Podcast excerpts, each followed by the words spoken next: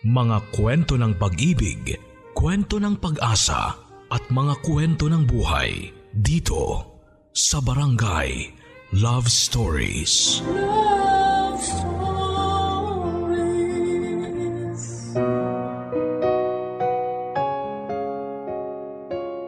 Respeto ang isa sa mga pinakamahalagang bagay na hindi pwedeng mawala sa sarili natin.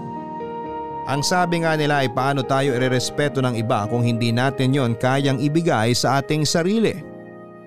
Ang sulat na babasahin natin ngayong araw ay pinadala ng kabarangay natin na si Karina. Isang dalaga na lumaki sa simple at masayang pamilya. Dahil sa solong anak siya ay nasanay siya na palaging nakukuha ang mga bagay na gusto niya sa buhay. Kaya naman para sa kanya ay naging sukatan ng kaligayahan ng material na bagay na magiging pagmamay-ari niya. Pero nagbago ang lahat mula nang mamatay ang pinakamamahal niyang papa. May isa na lamang ang mama niya na bumuhay at nagtaguyod sa kanya. Naging limitado ang mga bagay na kaya lamang nitong ibigay sa kanya at dahil hindi nga siya sanay na hindi nakukuha o nabibili, ang mga material na bagay na gusto niya ay naging mapusok at mapaghanap siya sa ibang tao. Ang hindi niya alam ang pagiging mapaghanap niya ang magdadala sa kanya sa isang seryosong kapahamakan. Gusto mo na bang makilala si Karina? At marinig kung ano ang mga bagay na sinakripisyo niya para lamang makuha ang mga bagay na gusto niya.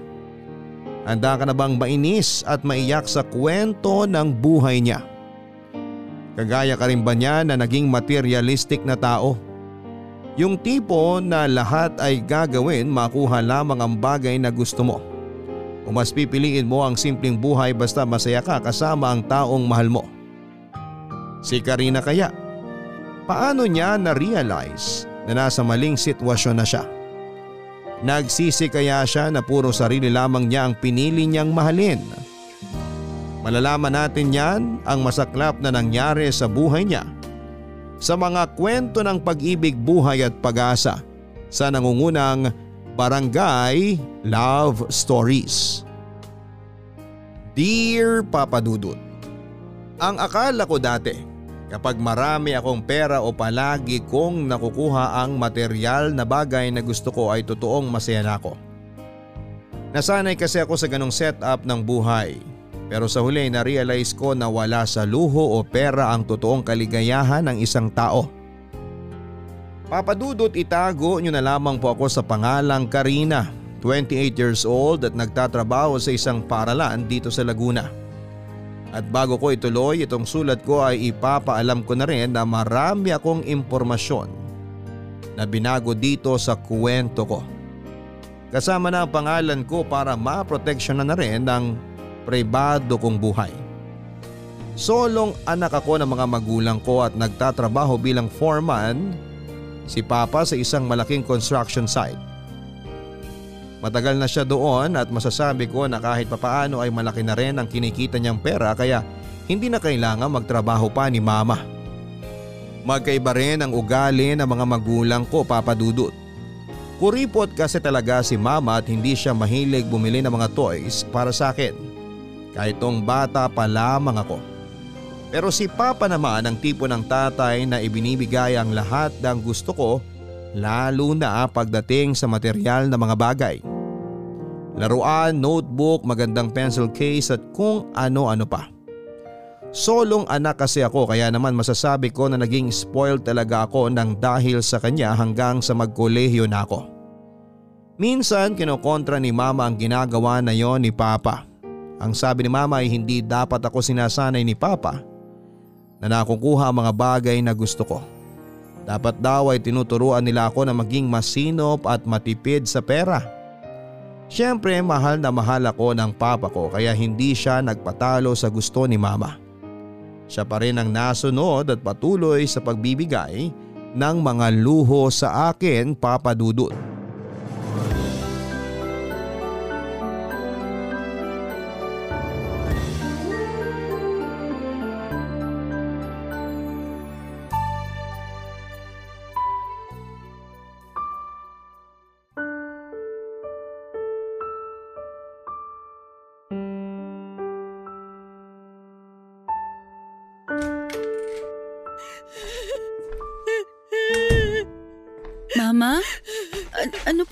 Pong nangyayari?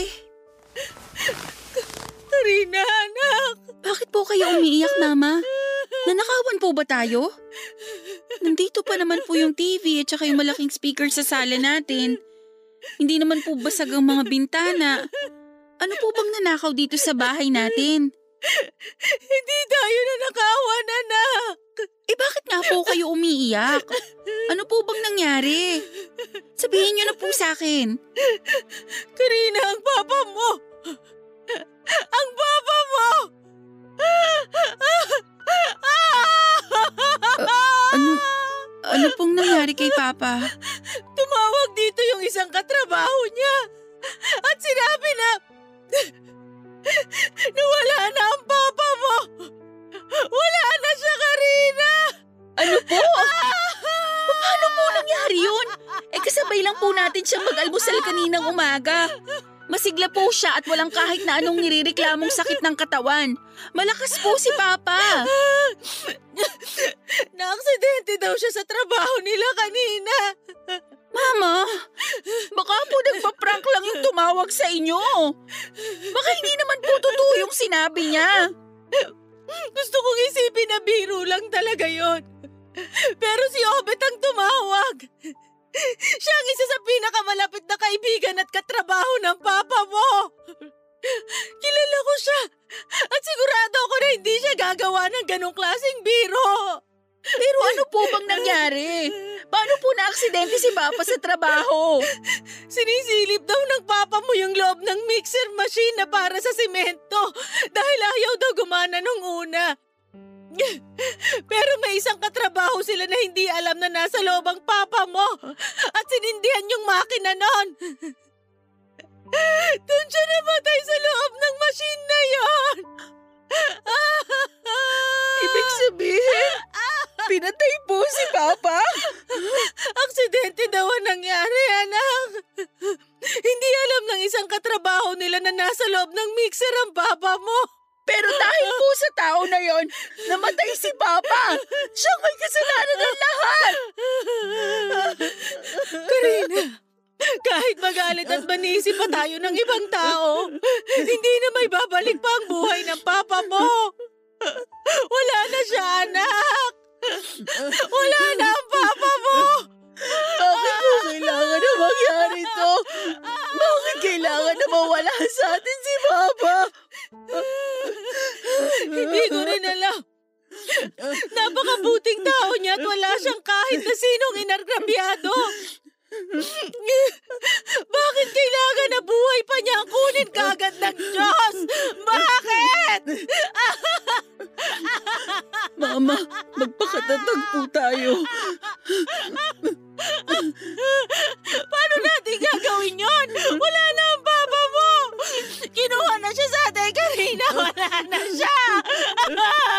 Hindi po gugustuhin ni Papa na makita niya tayong umiiyak at pinanghihinaan ang loob. Kilala niyo po si Papa. Ayaw niya nang nalulungkot tayo ng dahil sa kanya. Hindi mo kasi ko naiintindihan! Hindi ko kayang mabuhay nang wala ang papa mo! Pero nandito pa naman po ako. Hindi ko po kayo iiwan, Mama. Pangako po yan. Hindi po ako aalis dito sa tabi ninyo. Ang bigat-bigat, Karina!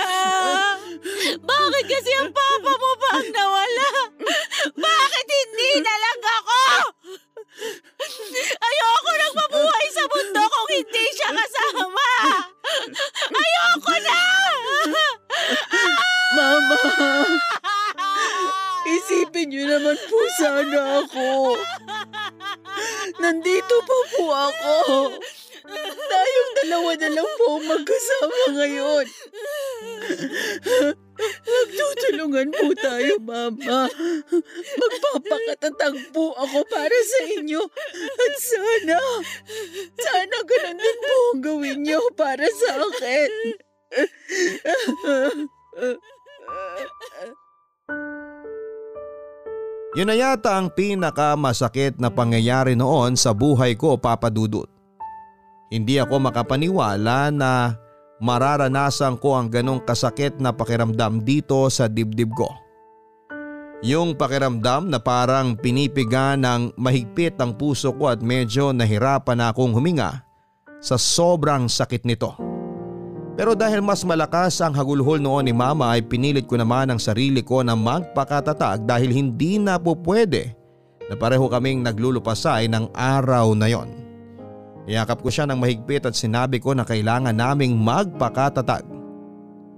Papadudot nang nawala si Papa ay nalaman namin na marami pala siyang utang na naiwan. Yung owner jeep namin sa bahay ay naisanla pala niya sa isang kumpare niya noong magkasakit si mama sa bato at kailangan na maoperahan. May utang din siya sa isang katrabaho niya na ginamit naman daw ni Papa na pamasahin namin noon para umuwi ng Bicol ng mamatayang lolo ko. At may iba pang tao na nagsabi kay mama na may utang din daw sa kanila si Papa. Nakita ko kung paano na problema si mama noon. Umayag na rin tuloy siya na makipag-areglo na lamang sa katrabaho ni Papa na nakapagpaandar ng mixer machine na dahilan ng pagkamatay ni Papa. Pero unti-unti na rin pong iyong naubos hanggang sa mawala sa amin pati na ang honor jeep na kasing edad ko na halos. Malaki talaga ang nagbago sa buhay namin noon Papa Dudut at naramdaman ko na pati ang ugali ko ay nagsimula na ring magbago. Dahil wala na si Papa ay nagdesisyon si Mama na magtrabaho at maging bantay sa isang tiyangge na malapit sa amin. Nainis pa ako noon kasi madalas kaming dumadaan doon ng mga kaklase ko bago umuwi sa bahay.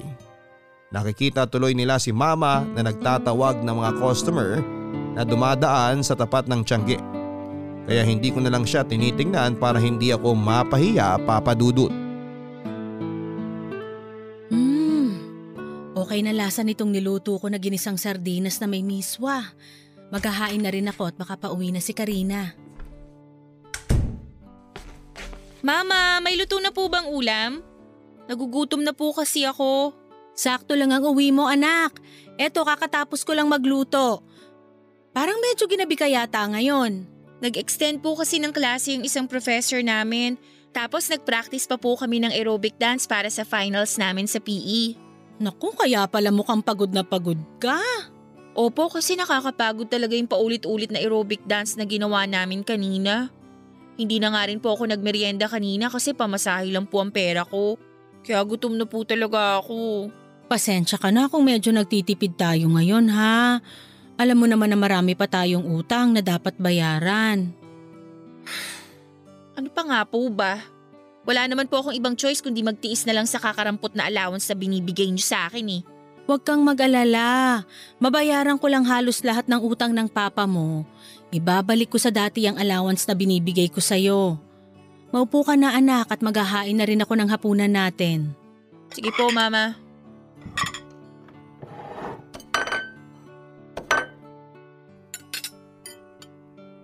O ayan anak, kumain ka na. Ano po yan? Ginisang sardinas na may miswa. Kain na tayo anak. Lalagyan ko na ng kanin tong plato mo ha.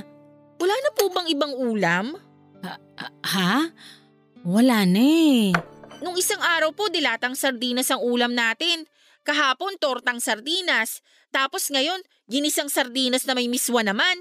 Pagpasensyahan mo na lang muna to anak.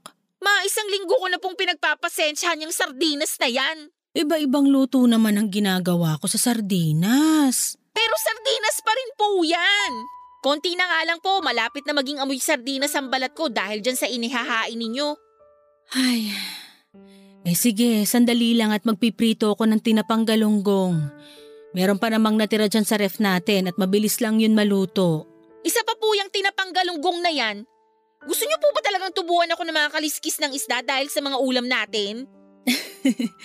Wala namang kaliskis ang sardinas sa katinapang galunggong. Huwag niyo nga po akong tawanan. Walang nakakatawa.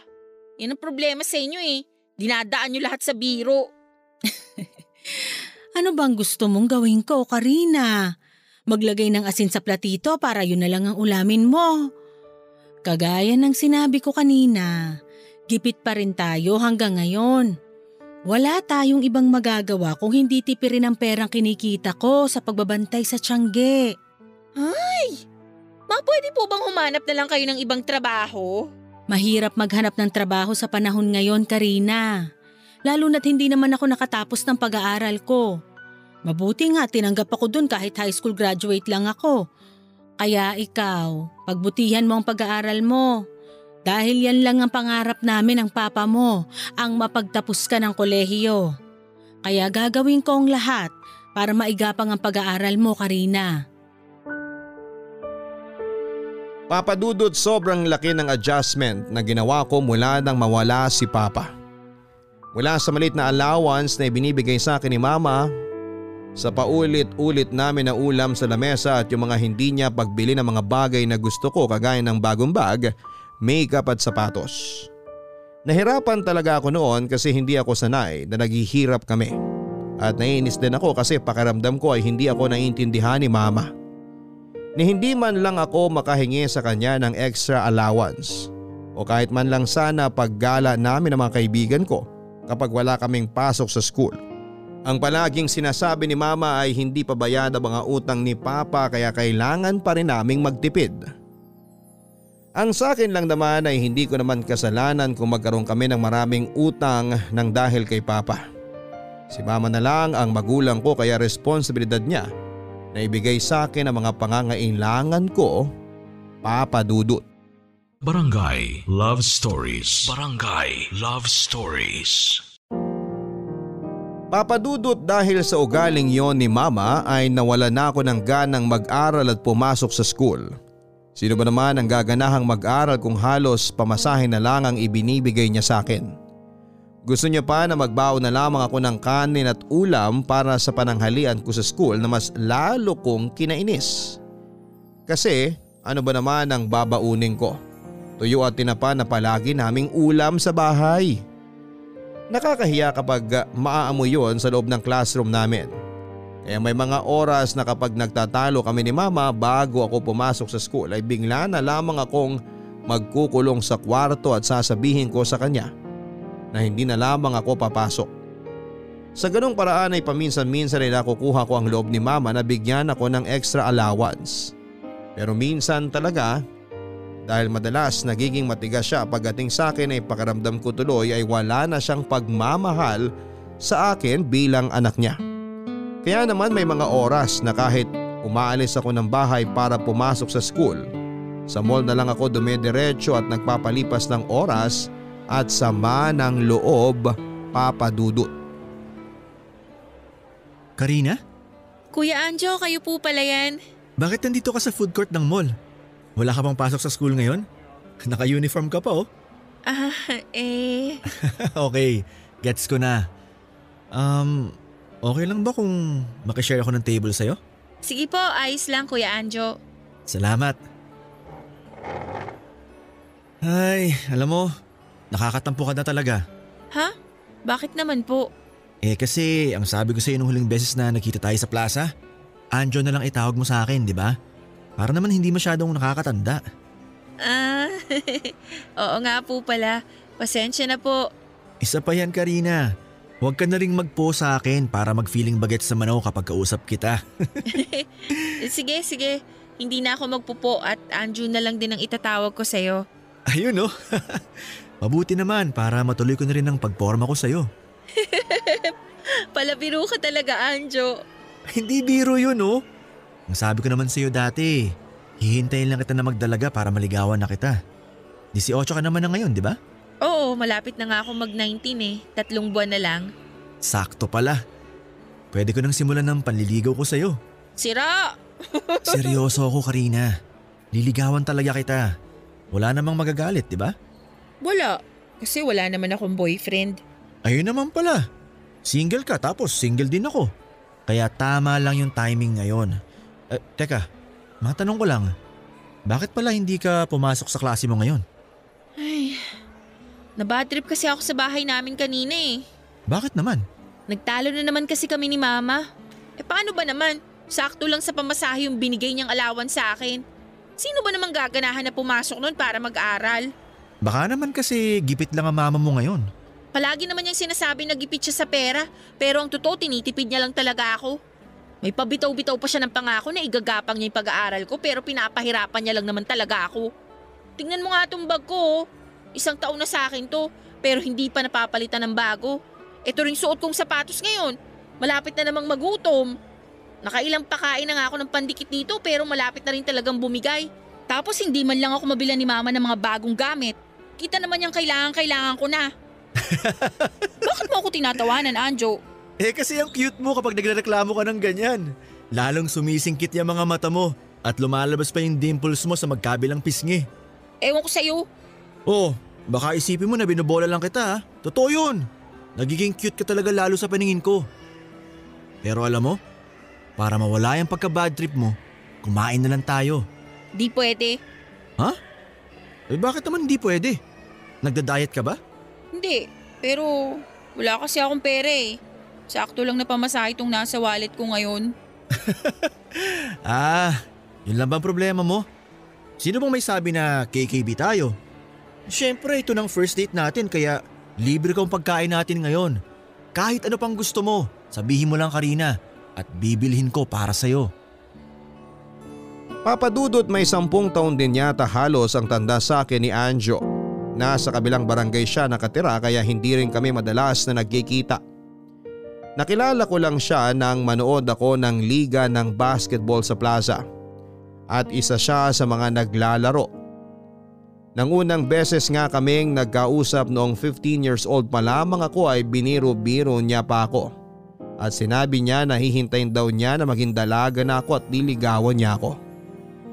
Kaya naman sa tuwing magkikita kami sa plaza ay palagi niyang pinapasaring ang nararamdaman niya na pagkagusto sa akin. Sa isang networking company nagtatrabaho si Anjo Papadudut. Ang kwento niya ay mag-isa na lamang daw siya halos sa buhay niya. Dahil wala na siyang nanay at ang tatay naman niya ay nakakulong.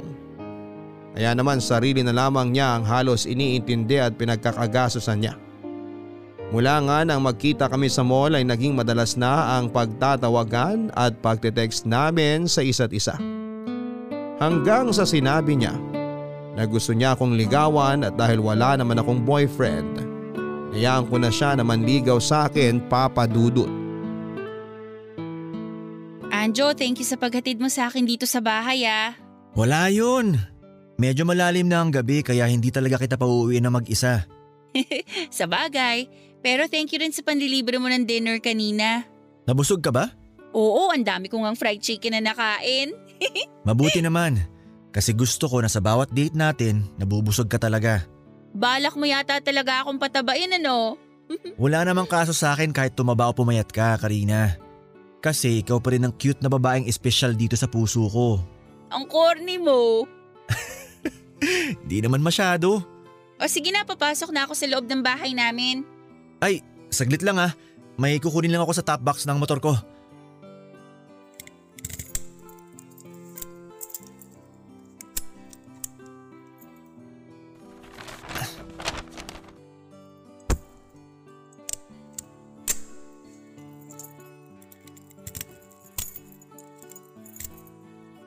Oh, eto.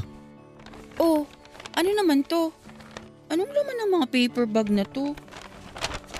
Teka, ito yung sinabi ko na magandang bag sa kasapatos dun sa dinaanan nating department store kanina, di ba? Oo. Pasimple kong binili yan habang tumitingin ka ng mga dress. Sinabi ko lang na mga bagong pantalon ko ang laman ng paper bag na yan. Pero para sa'yo talaga yan. Grabe, Anjo! Nakakahiya naman. Binili mo pa talaga tong mga to para sa akin. Pero thank you ah. Hindi ko na to tatanggihan kasi alam mo naman na luma na talaga yung sapatos at bag na ginagamit ko. You're welcome. Sabi ko naman dati na basta para sa'yo, ibibigay ko hanggat kaya ko. O sige, aalis na rin ako. Okay, thank you ulit dito. Ingat! Bye!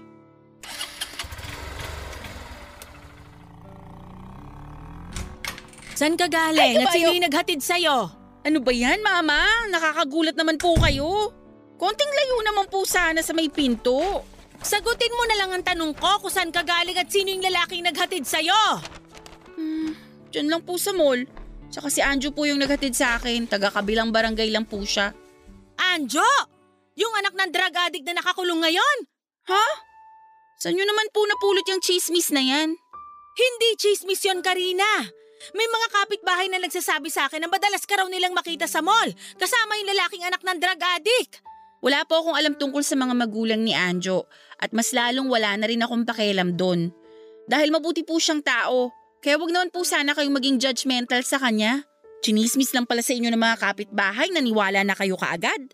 Mabuting tao porque binilan ka lang ng mga bagong damit? Tama ako, di ba? Sa kanya galing yung mga paper bag na dala mo na yan? Eh ano po bang pakialam nyo kung sa kanya nga galing to? Ni hindi nyo nga ako mabilhan ng bagong sapatos, tapos kapag may nagmalasakit na bilhan ako nito, mamasamain ninyo. Eh di sana ginagampanan nyo muna yung pagiging mama nyo sa akin para hindi ko tinatanggap ang mga to mula sa ibang tao. Aba, masyado na yatang matalas ang dila mo, Karina. Saan mo natutunan yan? Sa Anjo na yon? Siya rin ba nagturo sa'yo na wag na pumasok sa klase mo at buong maghapon na lang tumambay sa mall? Ano? Sabihin mo! Wala na kayong pakialam kasi buhay ko to. 18 na ako at may sarili na akong pag-iisip. Kaya ko nang magdesisyon para sa sarili ko, mama. At isa pa, hindi nyo ginagampanan ng pagiging magulang nyo sa akin kasi puro na lang trabaho at utang ni Papang iniisip nyo. Kaya wag nyo na rin pakialaman ang ginagawa ko sa buhay ko. Karina, wag mo akong tatalikuran! Hindi pa tayo tapos mag-usap!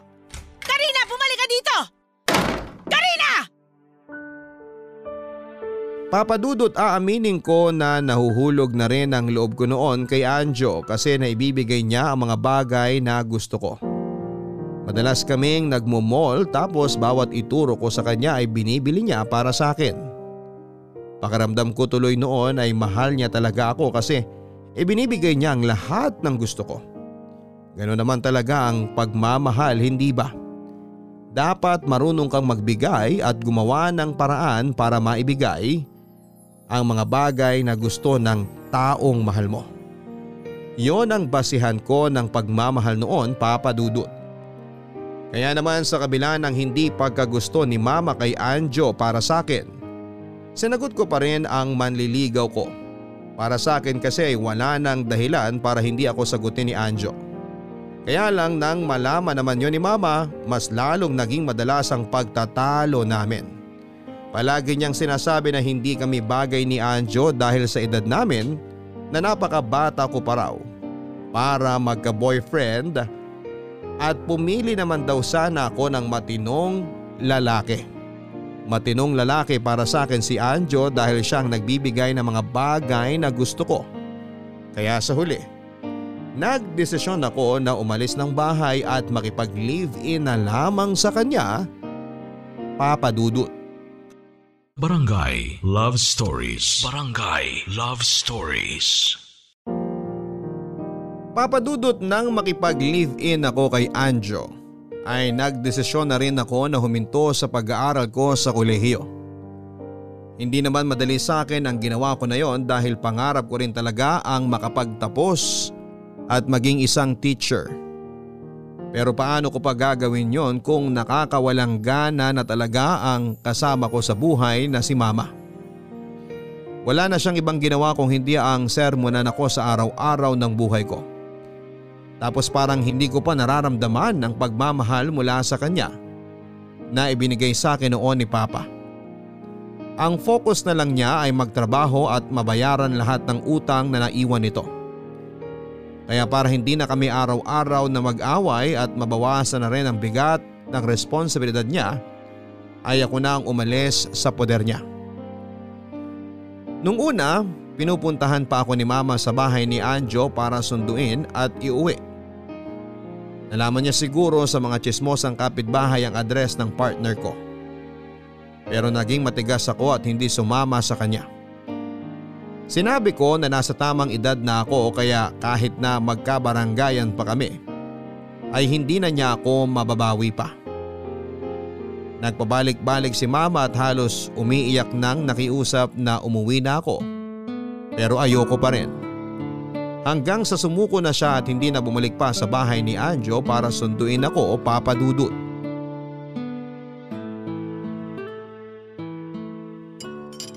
Mm, grabe Karina.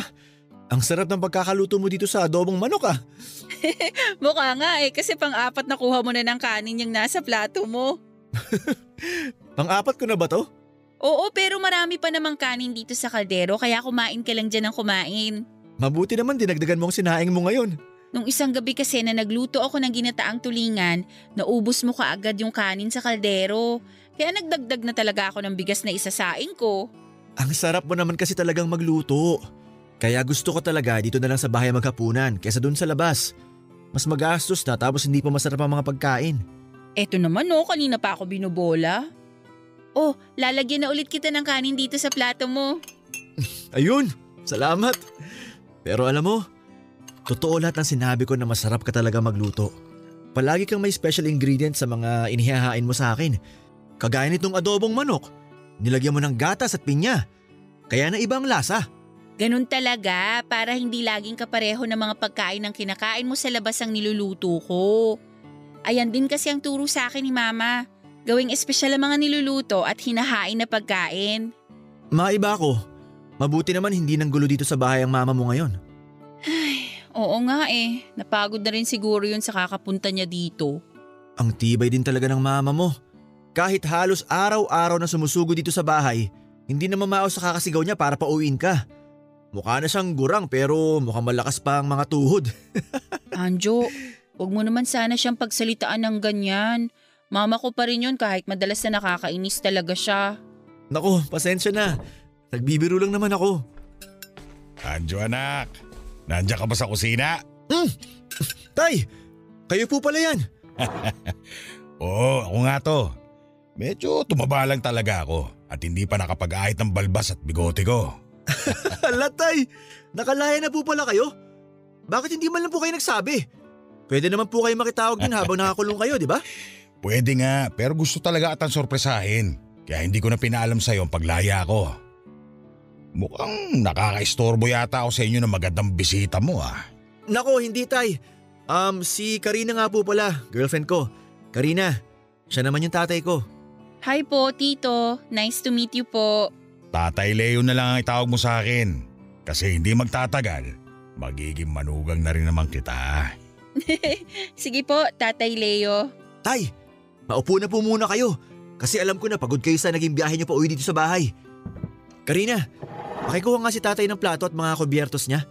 Sigurado ako na makakalimutan ni tatay ang pangalan niya kapag natikman niya na tong adobong niluto mo. Nako Anjo, itsura pa lang ng girlfriend mo. Mukhang masarap na talaga. Ano pong sabi nyo? Ah, ah, ang sabi ko, itsura pa lang nitong adobo na nasa mangkok eh, mukhang masarap na. Sigurado, mapapakain ako ng marami ngayong gabi. Dahil wala nito sa lugar na pinanggalingan ko eh.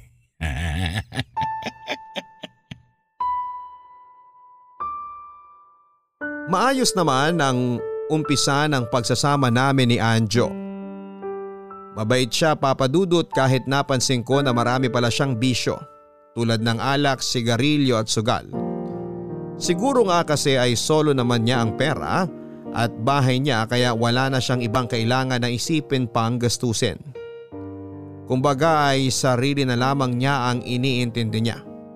Kaya naman para hindi ako maging pabigat sa kanya ay inaasikaso ko ang mga gawaing bahay na napabayaan na rin niya noon. Makalat kasi ang bahay niya at tamad din siyang maglaba at magluto. Inasikaso ko ang lahat ng yon kahit na hindi ako sanay. Kasi sa bahay namin ni na mama ay buhay prinsesa ako. Ang pagluluto lang talaga ang gawain na pinaka tinutukan ko sa lahat. Nakita ko naman na na-appreciate ni Anjo ang effort ko bilang pagiging live-in partner niya papadudot. Palagi siyang malambing sa akin at may pasalubong lalo na kapag nananalo siya sa sugal. Binibigyan niya rin ako ng pera para raw makapag-malling ako kapag nasa trabaho siya. Kahit papaano ay masasabi kong masaya ako sa unang buwan ng pagsasama namin hanggang sa biglang umuwi sa bahay ang tatay niya. Doon ay medyo nagbago ang ugali ni Anjo papadudot.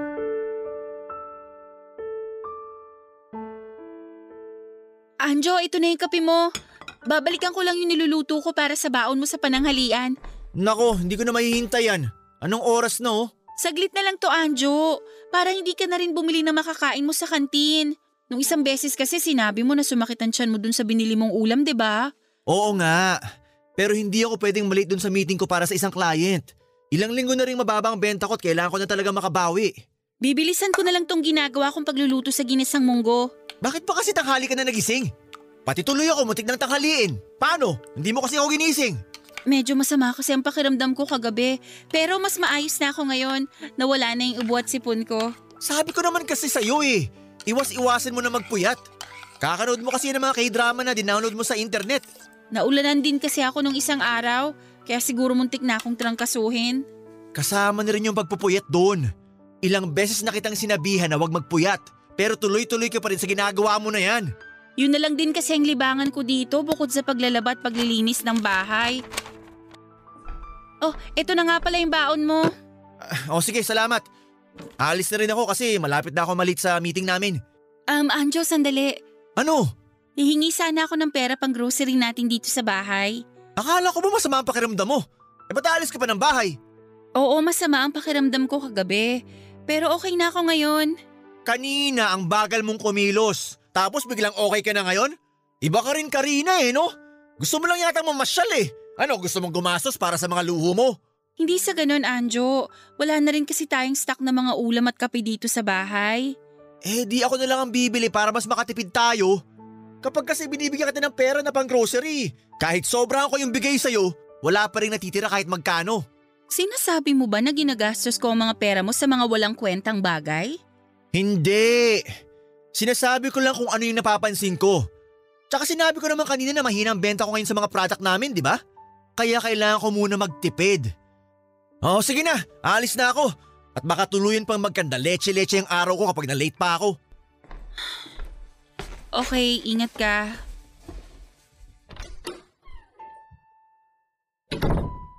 Ligpitin ko na nga lang muna tong ginamit kong pangluto para hindi masyadong makalat dito sa lababo. Iinom na rin ulit ako ng gamot mamaya kasi medyo masakit pa rin tong ulo ko. Pagkatapos nito siguro unahin ko nang gawin yung... Good morning, Karina. Tatay Leo, gising na po pala kayo. Oo, bakit ka naman umaatras? Pasensya na po, nagulat po kasi ako sa biglaang pagsulpot nyo sa likod ko. Tapos binulungan nyo pa ako sa may tenga ko. Nako, pasensya na rin. Hindi ko alam na magugulatin ka pala. Pero alam mo, kahit parang hindi ka pa naliligo, ang bango-bango mo pa rin, Karina. Ah, sige po, Tay. Aasikasuhin ko po muna yung mga lalaban ko. Sandali lang. Nag-uusap pa tayo eh. Bitawan niyo po yung braso ko! Nasasaktan po ako! Huwag ka na kasing maarte dyan. Alam ko naman na gusto mo rin to kasi malanding babae ka. Tatay Leo, wag po! Ano po? Dahil sabi ng tumigil kayo! Ah! Aray! Ba't mo naman tinapakarap pa ako? Hoy! Bumalik ka dito, Karina! Alam ko naman na gusto mo rin to. Kaya halika na! Huwag ka nang maarte dyan! Halika na dito! Karina! Papadudot yun ang unang pagkakataon na pinagtangkaan ako ng masama ni Tatay Leo. Grabe ang takot na naramdaman ko noon kaya naman buong araw na akong hindi lumabas ng kwarto. Buong araw din akong umiyak ng umiyak at gusto ko na nga sanang tawagan si Anjo at pauwiin pero pinigilan ko ang sarili ko dahil alam ko na stress siya sa trabaho niya. Malalim na ang gabi nang makauwi siya na kaagad kong sinalubong. Amoy alak siya noon at doon nga ay naiyak akong sinumbong ang kahayupan na muntik nang gawin sa akin ng tatay niya. Papadudot akala ko ay magugulat si Anjo nang marinig niya sa akin yon. Umaasa ko noon na paalisin niya ang tatay niya sa bahay pero kabaligtaran noon ang nangyari. Dahil sigaw lang at panlalait lang ang inabot ko mula sa kanya. Sinabi niya na imposible daw na gawin yon ni Tatay Leo sa akin dahil hindi naman daw ako ang tipo ng babae nito. Baka raw inakit ko pa ang tatay niya kaya yon natukso na halikan ako. Munti ko na siyang masampal noon pero nagpigil lamang ako papadudot. Iniwan na lamang niya ako sa sala na nakatulala at umiiyak dahil hindi niya ako pinaniwalaan papadudot. Barangay Love Stories. Barangay Love Stories. Papadudot hindi ko alam kung nagkataon lang ba na pagkatapos kong isumbong kay Anjo ang ginawa sa akin ng tatay niya ay tuluyan nang nagiba ang pakikitungo niya sa akin. Naging madalas ang pag-uwi niya ng lasing sa bahay, ang pagiging mainitin ng ulo niya, pati na ang pagbitaw ng masasakit na salita sa akin. Tiniis ko yon dahil mahal ko siya at iniisip ko na lamang na may mabigat siyang pinagdaraanan sa trabaho. Kaya gano'n na lamang ang inaasal niya. Kahit may mga oras na nasasaktan na niya ako ng pisikal, kasama yon sa mga tiniis ko habang doon ako nakatira sa bahay niya. Kaya lang papadudot muling naulit ang pagtatangka ng masama na ginawa sa akin ng tatay Leo niya. At sa pagkakataon na yon ay tuluyan na siyang nagtagumpay. Malalim na ang gabi noon at sabay na umuwi ng bahay sina Anjo at tatay Leo. Pareho silang nakainom ng alak pero halatang mas lasing ang partner ko. Nang alalayan ko si Anjo na makapasok sa kwarto ay kagad siyang natumba at nakatulog sa kama at hindi ko pa man siya tuluyang napapalitan ng damit ay bigla namang pumasok noon sa kwarto namin si Tatay Leo at hinila ako papunta sa may sala. Pilit ako nagpumiglas pero tinutukan niya ako ng kutsilyo at sa takot ko ay tuluyan na niyang nagawa sa akin ang kahalayan na yon papadudot.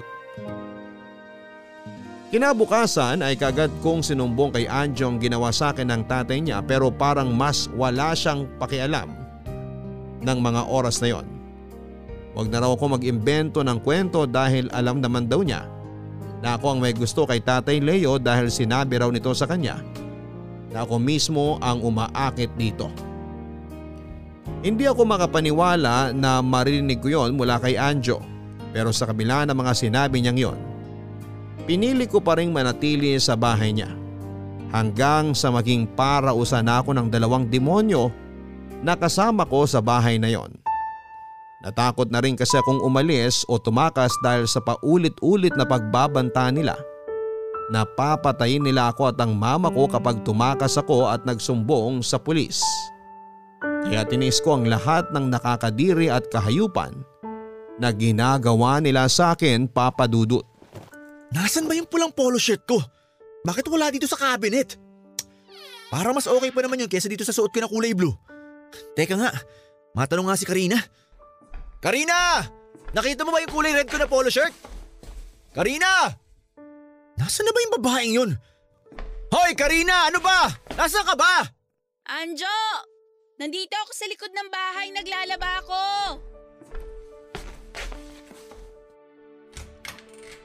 Nandiyan ka lang pala. Bakit hindi ka sumasagot nung tinatawag kita? Hindi ko naman narinig ka agad kasi nga nakasarado yung pinto. Ang dami mo pang dinadahilan dyan. Bakit mo ba kasi ako hinahanap? Hindi ko kasi makita yung red polo shirt ko. Saan mo nilagay? Hala, yung kulay pula na may puti sa laylayan at dulo ng kwelyo? Oo, yun nga. Tiningnan ko sa cabinet pero wala doon. Pasensya na, Anju. Nandito kasi sa mga lalabahan ko ngayon. Ha? Eh di ba nung isang araw ko pa ginamit yan? Oo nga. Kaya lang naiwan mo pala tong nakasampay sa may sofa kaya hindi ko kaagad nakita. Kaya hindi ko na isama sa mga nilabhan ko kahapon. Alam mo ikaw, tanga ka na nga, bulag ka pa. Wala ka na nga ibang ginawa kundi ang magpasarap dito sa bahay eh. Tapos hindi mo pa ayusin yung paglalaba mo. Makaalis na nga lang at baka malit pa ako sa meeting ko. Pasensya na talaga, Anjo. Wala naman ang magagawa yung pasensya mo. Siguraduhin mo lang na maayos yung pagkakalaba mo sa mga damit ko. Kung hindi, talagang tatama ka na sa akin. Diyan ka na nga! Init na naman ang ulo ni Anjo. Siguradong mahina na naman ang benta niya sa mga produkto nila. Kaya sa akin na naman niya naibunto ng inis niya. Ay, grabe pa naman ang init ng panahon ngayon. Tatay Leo! Iwan niyo nga po ako! Huwag ka nang maarte dyan. Tatay Leo, ang init-init po tsaka may ginagawa ako dito. Iwan mo na lang yan nilalaban mo at doon na lang tayo magpainit sa kwarto ko. Halika na. Hindi po pwede dahil magagalit si Anjo kapag hindi ko nalaban ang mga damit niya dito. Wala akong pakialam. Mas intindi mo ang galit ko kapag napikon ako dyan sa kaartehan mo. Halika na. Sumama ka na sa kwarto ko, Karina. Ayoko nga po! Bitawan niyo po yung braso ko! Gusto mo ba talaga dumugoy ang bunganga mo? Ha? Halika na kasi, Karina. Bitawan niyo po ako! Nasasaktan na po ako! Mas masasaktan ka kapag nag-inerte ka pa dyan. Sumama ka na sa akin! Bilisan mo! Sabi nga ayoko nga po! Ayoko na! Ayoko na! Aray! Karina! Itigil mo yung paggampas mo sa akin ng balde! Pagod na ako sa inyo! Ah! Ano ba? Pagod na ako sa mga kababuyan na ginagawa niyo sa akin! Kaya hindi na ako papayag na magalaw niyo pa ako ulit! Hindi na!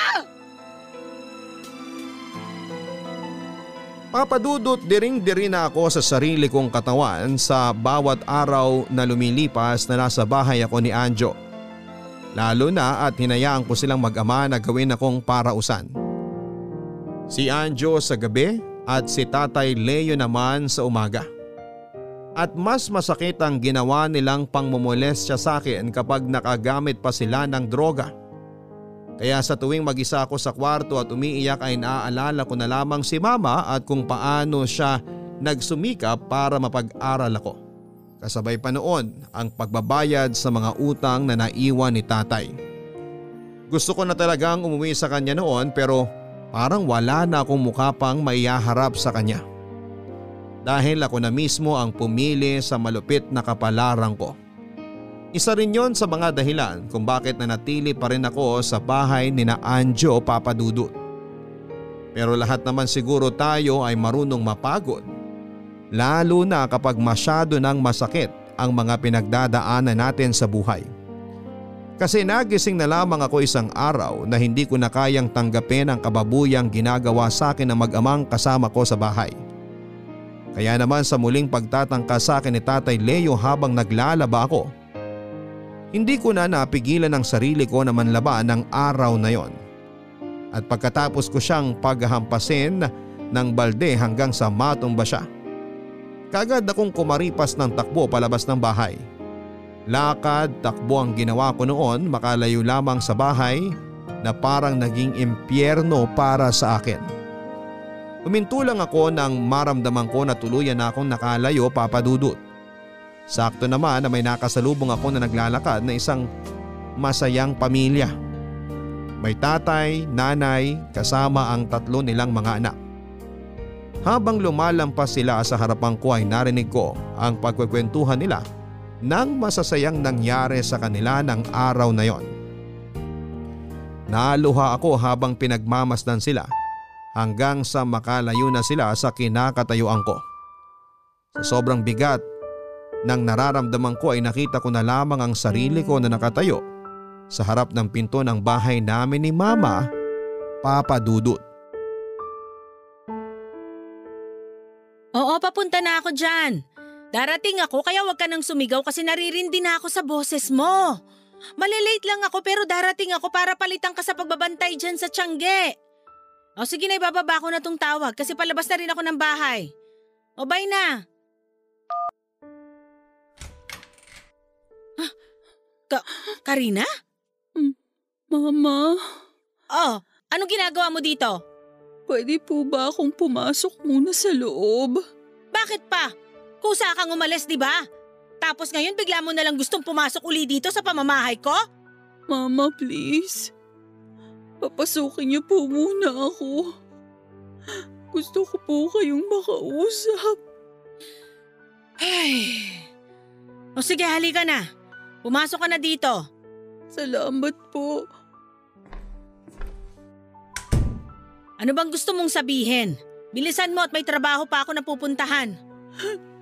Mama, sorry po. Para saan? Eh ginusto mo namang umalis dito sa bahay na to, di ba? Ginusto mong umalis sa poder ko. Nagkamali po ako. Sana po mapatawad niyo ako, Mama. Tama ka naman sa mga sinabi mo noon. Wala akong kwentang mama para sa'yo. Kaya mo nga ako iniwan, di ba? Kahit nangako ka na magtutulungan tayong dalawa dahil wala na ang papa mo.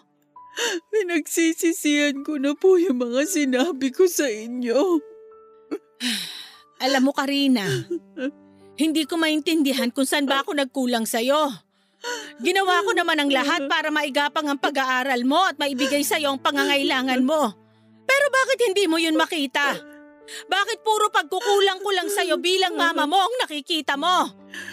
Mama, nagkamali po ako. Naging makasarili po ako. Narealize ko na po lahat yon. Hindi ko dapat sinabi sa inyo ang mga bagay na yon. Dapat tinulungan ko po kayo kagaya ng mga pinangako ko sa inyo nang mawala si Papa. Dapat naging mabuting anak po ako sa inyo. Oh, Karina, bakit ka lumuluhod dyan? Mama, sorry po. Patawarin niyo po ako. Ngayon po na-realize ko na hindi ko po kayang mawala kayo sa buhay ko. Na dapat nakinig po ako sa inyo dahil mali po ang lahat ng bagay na naging desisyon ko sa buhay ko. Sorry po, Mama. Sorry po. Tahan na, Karina. Huwag ka nang umiyak at huwag ka na rin lumuhod sa harapan ko. Mama, maniwala po kayo. Nagsisisi na po talaga ako sa mga sinabi ko sa inyo. Sorry po kung nasaktan ko kayo dahil sa mga ginawa ko noon. Sorry po kung naging sobrang pabigat ako sa inyo. Sabi ng tama na. Huwag mo nang isipin yon at huwag ka na rin umiyak. Hindi naman talaga kita matitiis kasi anak kita at mahal na mahal kita. mahal na mahal ko rin po kayo, Mama. Salamat po talaga. Tumahang ka na kasi ayoko nakikitang umiiyak ka. Teka, bakit parang ang laki ng pinayat mo? Saka ano to? Bakit may mga pasa at sugat ka dito sa braso at leg mo? Napakagulo rin ng buhok mo. Ano ba nangyari sa'yo? Sina Anju po at ang tatay niya. Pinagsamantalahan po nila akong dalawa. Ha! Paulit-ulit po at halos araw-araw. Sinasaktan po nila ako. At kanina lang po ako nakataka sa bahay nila. Mga walang iyang yon! Napakahayop nila! Paano nila nagawa sa'yo yon? Mga demonyo sila! Mama, natatakot po ako. Baka puntahan nila ako dito sa bahay. Baka patayin po nila ako, Mama. Huwag ka matakot, anak! Hindi ka na masasaktan ng mga hayop na yon! Nandito si Mama at kahit anong mangyari, hindi ka na nila malalapitan! Pangako yan! Hindi ka na masasaktan ng mga demonyo na yon! Papadudot ang buong akala ko ay hindi na ako mapapatawad pa ni Mama. Handa akong tanggapin noon ang sampal ang masasakit na salita mula sa kanya pero hindi niya yon ginawa sa akin. Siguro nga ay totoo ang palagi kong naririnig na walang magulang ang matitiis ang kanyang anak. Pero hindi lahat ng pagsusumikap at sakripisyo ng magulang ay nakikita at na-appreciate ng isang anak. Kagaya na lamang ng nangyari sa amin ni mama. Wala naman talaga siyang ibang ginawa noon kung hindi ang magsumikap para sa akin. Hindi madali ang maging single parent pero ayun siya at pilit na kinakaya ang lahat. Samantalang ako ay walang ibang ginawa kung hindi ang baliwalain ang pagsasakripisyo na ginawa niya. Papadudot ng araw na yon ay tuluyan na kaming nagkaayos ni mama. Hindi na ako malis pa sa bahay niya dahil pakaramdam ko ay safe na safe ako kapag kasama ko siya. Hindi na rin siya pumasok noon sa trabaho at nang matapos kong ikwento sa kanyang lahat ng dinanas ko sa bahay ni Anjo, ay halos maiyak siya sa sobrang galit na nararamdaman niya. Hindi siya makapaniwala na nagawa yon sa akin ng dalawang demonyong nakasama ko sa bahay na naging malaimpyerno para sa akin. Kagad kaming pumunta sa barangay noon para magsampa ng reklamo pero wala na rin sina Anjo at Tatay Leo sa bahay nila nang puntahan ng mga tanod. Tuluyan na silang nagtago nang may sampa ko na sa pulisya ang kaso ng pangmomolestya nila sa akin. Nung una natakot talaga ako kasi pakaramdam ko ay nasa paligid lamang sila papadudot. Halos hindi ako makalabas noon ng bahay dahil baka bigla na lamang may sumaksak sa akin. Kagaya ng palaging pananakot sa akin ni Tatay Leo. Pero hindi nga nagtagal, tadhana na rin ang gumawa ng paraan para makamit ko ang hustisya sa kasamaan na ginawa nila sa akin. Dahil nakarating sa akin ang balita na parehong nasawi sina Tatay Leo at Anjo. Kasama ang iba pang adik sa bypass operation na ginawa sa lugar na pinagtaguan nila. Malapit lang din yon sa lugar namin at may kakilala kami na nakatira doon kaya nakarating sa akin ang mga nangyari. Sapat na yon para sa akin bilang kabayaran sa ginawa nilang kahayupan at minsang pagsira ng buhay ko. Laking pasalamat ko na lamang din talaga at hindi nagbunga ang kahayupan na ginawa nila sa akin. Papadudod sa kabila ng mabibigat na pangyayaring ito sa akin ay nagawa kong muling bumangon at magpatuloy. Bumalik po ako sa pag-aaral at nagawa ko ring makapagtapos. Ngayon ay isa na akong ganap na guro at sa bawat estudyante na natuturuan ko. Palagi kong pinapaalala sa kanila kung gaano kahalaga ang tungkulin ng magulang sa buhay ng isang anak. At dapat lahat ng sakripisyo na ginagawa nila ay palagi nating pinapahalagaan at sinusuklian. Dahil lahat ng yon ay para rin sa kabutihan at hinaharap natin. Salamat po Papa Dudut sa pagbasa ng sulat ko at sana'y nakapagbigay din po ng aral ito ang kwento ko sa ating mga kabarangay. Ang inyong forever kapuso at kabarangay, Karina. Mga kapuso, mga kabarangay, hindi madali ang mawala ng minamahal sa buhay. Lalo na kung nasanay tayo na palagi silang kasama. Pero madalas kasi na parte na lang din yon ang pagsubok na ibinibigay sa atin ng poong may kapal para maging matatag tayo. At mas ma-appreciate natin ang ibang tao na nasa paligid natin. Kagaya na lamang na nangyari sa letter sender natin na si Karina. Sa pagtalikod na ginawa niya sa mama niya, isang madilim at masalimuot na kapalaran ang hinaharap niya. Parte na rin siguro ng mabigat na pinagdaanan niya dahil sa pagkawala ng papa niya. Ang humanap ng kalinga at pagmamahal mula sa ibang tao hanggang sa tuluyan na niyang nakalimutan ang lahat ng pagsasakripisyo ng mama niya para sa kanya. Yun ang dahilan mga kapuso kung bakit siya napahamak sa kamay ng mga taong akala niya ay magbibigay sa kanya ng tunay na pagmamahal. Pero hindi naman na naging huli ang lahat para kay Karina dahil natagpuan niya pa rin ang daan pabalik sa mama niya na kailanman ay hindi nagbago ang pagmamahal para sa kanya. Kaya mga kabarangay kung may oras man na hindi tayo mabigyan ng mga magulang natin na mabili ang mga bagay na gusto natin ay huwag sana tayo magtatampo sa kanila. Ano po? Huwag sasama ang loob natin dahil kailanman ay wala silang hinahangad para sa atin kung hindi ang mabigyan tayo ng magandang kinabukasan.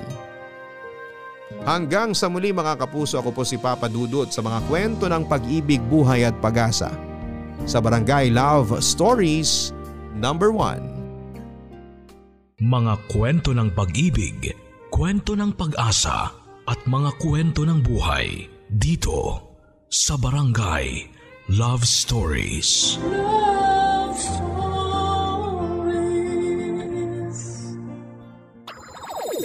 Nagustuhan ng iyong napakinggan? Ituloy yan via live stream sa www.gmanetwork.com/radio.